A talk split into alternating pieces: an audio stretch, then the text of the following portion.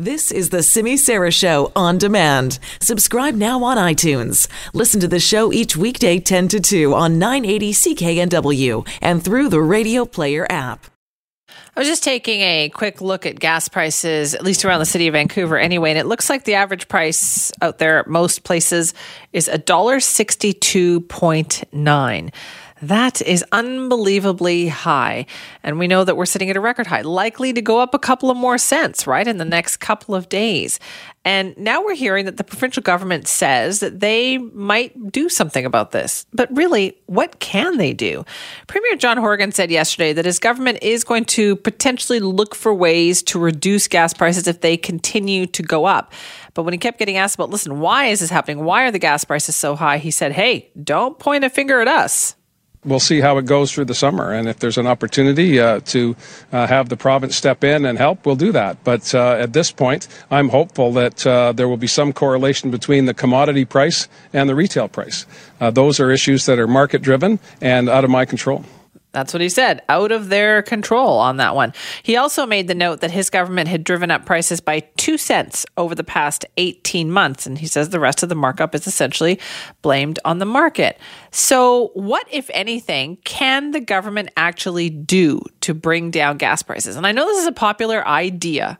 We all like that idea that there's some kind of mechanism that the government can suddenly do. You'd say, hey, tell them to take some of the tax off. Okay, but then that's a hit to the revenue that the province takes in. And guess what? They're going to take that money somewhere else. So, what realistically can they do?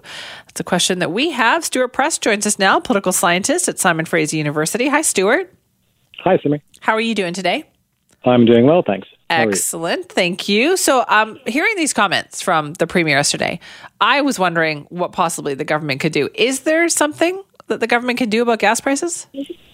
Well, I mean, there is a certain amount of, uh, I guess, relief they could provide from uh, t- the tax portion of the price, although that forms a, a minority of the overall cost of gas. So the, uh, the sort of the basic wholesale price of gas in the, in the region is just about a dollar a liter, and so right, just the the cost of getting the gas to the Lower Mainland uh, is is significant, and it's higher than elsewhere in the uh, the country too. So it's um, something particular about the the Lower Mainland market. It seems. Yeah. So what is that? So if the government were to say, "Oh yeah, we'll temporarily take these taxes off," wouldn't that be a big hit to revenue? Yeah, it would be a big hit uh, to revenue, and, and so that money most of it is is going to, to do specific things. So there's a, a tax related to to uh, TransLink, but then of course that helps provide for the the bus services in Lower Mainland. There's a, uh, another uh, dedicated tax that uh, helps uh, maintain uh, provincial highways, and so that money would have to come from from somewhere else as well. And then of course there's the carbon tax, but that is also doing something, and that is trying to uh, change uh, uh, behaviors in in uh, BC so that people start to make different choices with regard to um, uh, transportation and so on. So, in a sense, that tax, by being there, is doing what it's designed to do, which is to make people think about different choices. Now, Stuart, does pressure often come up to governments when gas prices go up? Like, do do we often look to governments to say do something?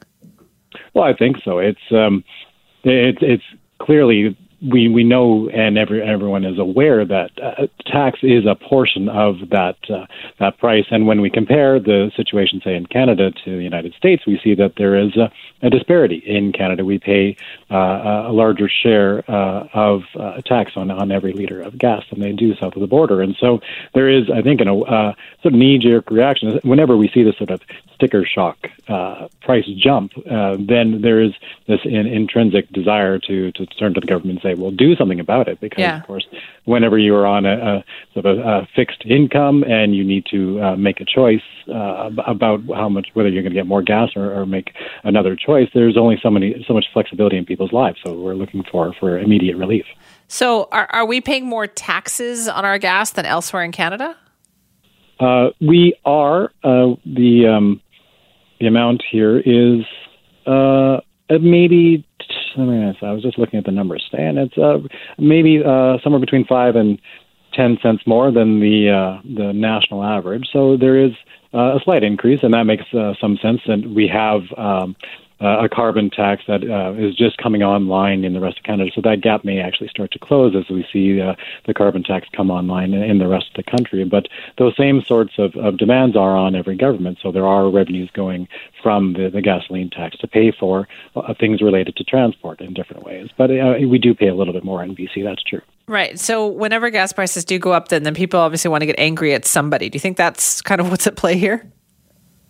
Uh, I, I certainly think it is. Uh, there's a, a, desire when, when, especially whenever you have a, a new record-breaking prices. Well, this is unprecedented. Unprecedented. Perhaps it's a crisis that requires a response, but it is um, at the same time, it's uh, uh, Premier Horgan's not wrong in saying that this is a function of, of the market. There is uh, in the Lower Mainland, we do occasionally have uh, limited supplies of gas, and if there's a little bit of uh, an interruption, that uh, uh, bumps the price up, and uh, and so that is just a, a market correction. It's forcing uh, the people buying gas to make uh, different choices again, and so we're and uh, essentially asking the government to to counteract those those market forces or to scrimp on something else like funding for transit. And uh, it's not clear that that's an easy thing to do when we have all these other priorities, including that sort of background important consideration. British Columbians are concerned about climate change and are uh, looking for our governments to do something in the long term. It's just it becomes suddenly quite uncomfortable when the long term becomes uh, action right now, and we see the effect on our bottom line. Right. And is that a bit of a political trap then for politicians, right? Is that they're always going to be asked to do something and telling people that it's out of our hands? I don't know how long people are going to put up with that.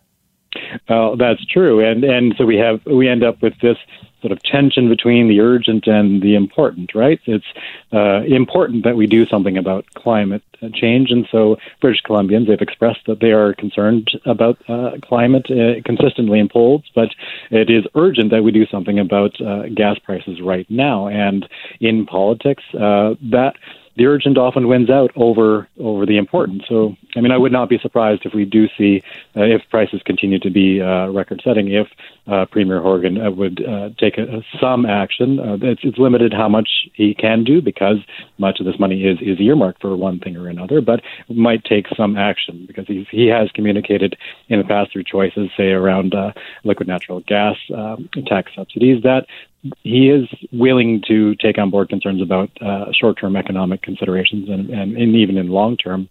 Uh, and if that means doing a little less on climate action, then he seems to be willing to live with that. It kind of opens up a Pandora's box, though, doesn't it, Stuart? Like if a if you have a politician who says, "Yeah, okay, I'll help you out with gas prices," does something, doesn't that put the pressure on any future, you know, premier and other politicians to say, "Hey, he did it. Why can't you do it?" Uh, yeah, it, it certainly does. Uh, this is one of the uh, the I mean, guess uh, what is it? It's a difficulty of living in a democracy because uh, uh, Horgan is responding to demands. He wants to win the next election, and so he's going to occasionally take the uh, the uh, politically expedient shortcut, even if it's uh, not what in the long term interests of, of the province, of the country, of the world. And he's not being elected by the world, he's being elected by British Columbians. He, he may make that expedient choice. And we just uh, sometimes don't end up with the, the best long term policy decisions as a result. That's just part of the deal of being a, a, a popularly elected democracy. That is very well put, by the way, with get, trying to explain how it is that we end up with what we end up with. So, Stuart, if you had to make a prediction here, do you think the government will actually try to do something? I think they're going to try to stay out of it as long as they can and sort of cross their fingers and hope some of the. Uh, I'm not an expert on, on gas supply, but they're going to hope that some of those issues work themselves out and the price uh, comes back down to earth a little bit. But if it does not, and they start to see that there is a building resentment and that people are, are, are clamoring for action, then they probably will take at least some short term action. And they may try to build it in such a way that it is um, seen as a one-off, so they're not setting that precedent, that trap, as you described it, uh, so that the next time uh, prices uh, bump up a bit, they have to do the same thing, because that that can completely undermine the uh, the long-term ability to to manage uh, tax burden on gas and and to do things like uh, maintain an increasing carbon tax regime. Exactly. All right, Stuart. Thank you so much for your time. Oh, it's my pleasure anytime. That is Stuart Prest, who's a political scientist at Simon Fraser University. We're talking about the political pitfalls of making potential promises for doing something about gas prices.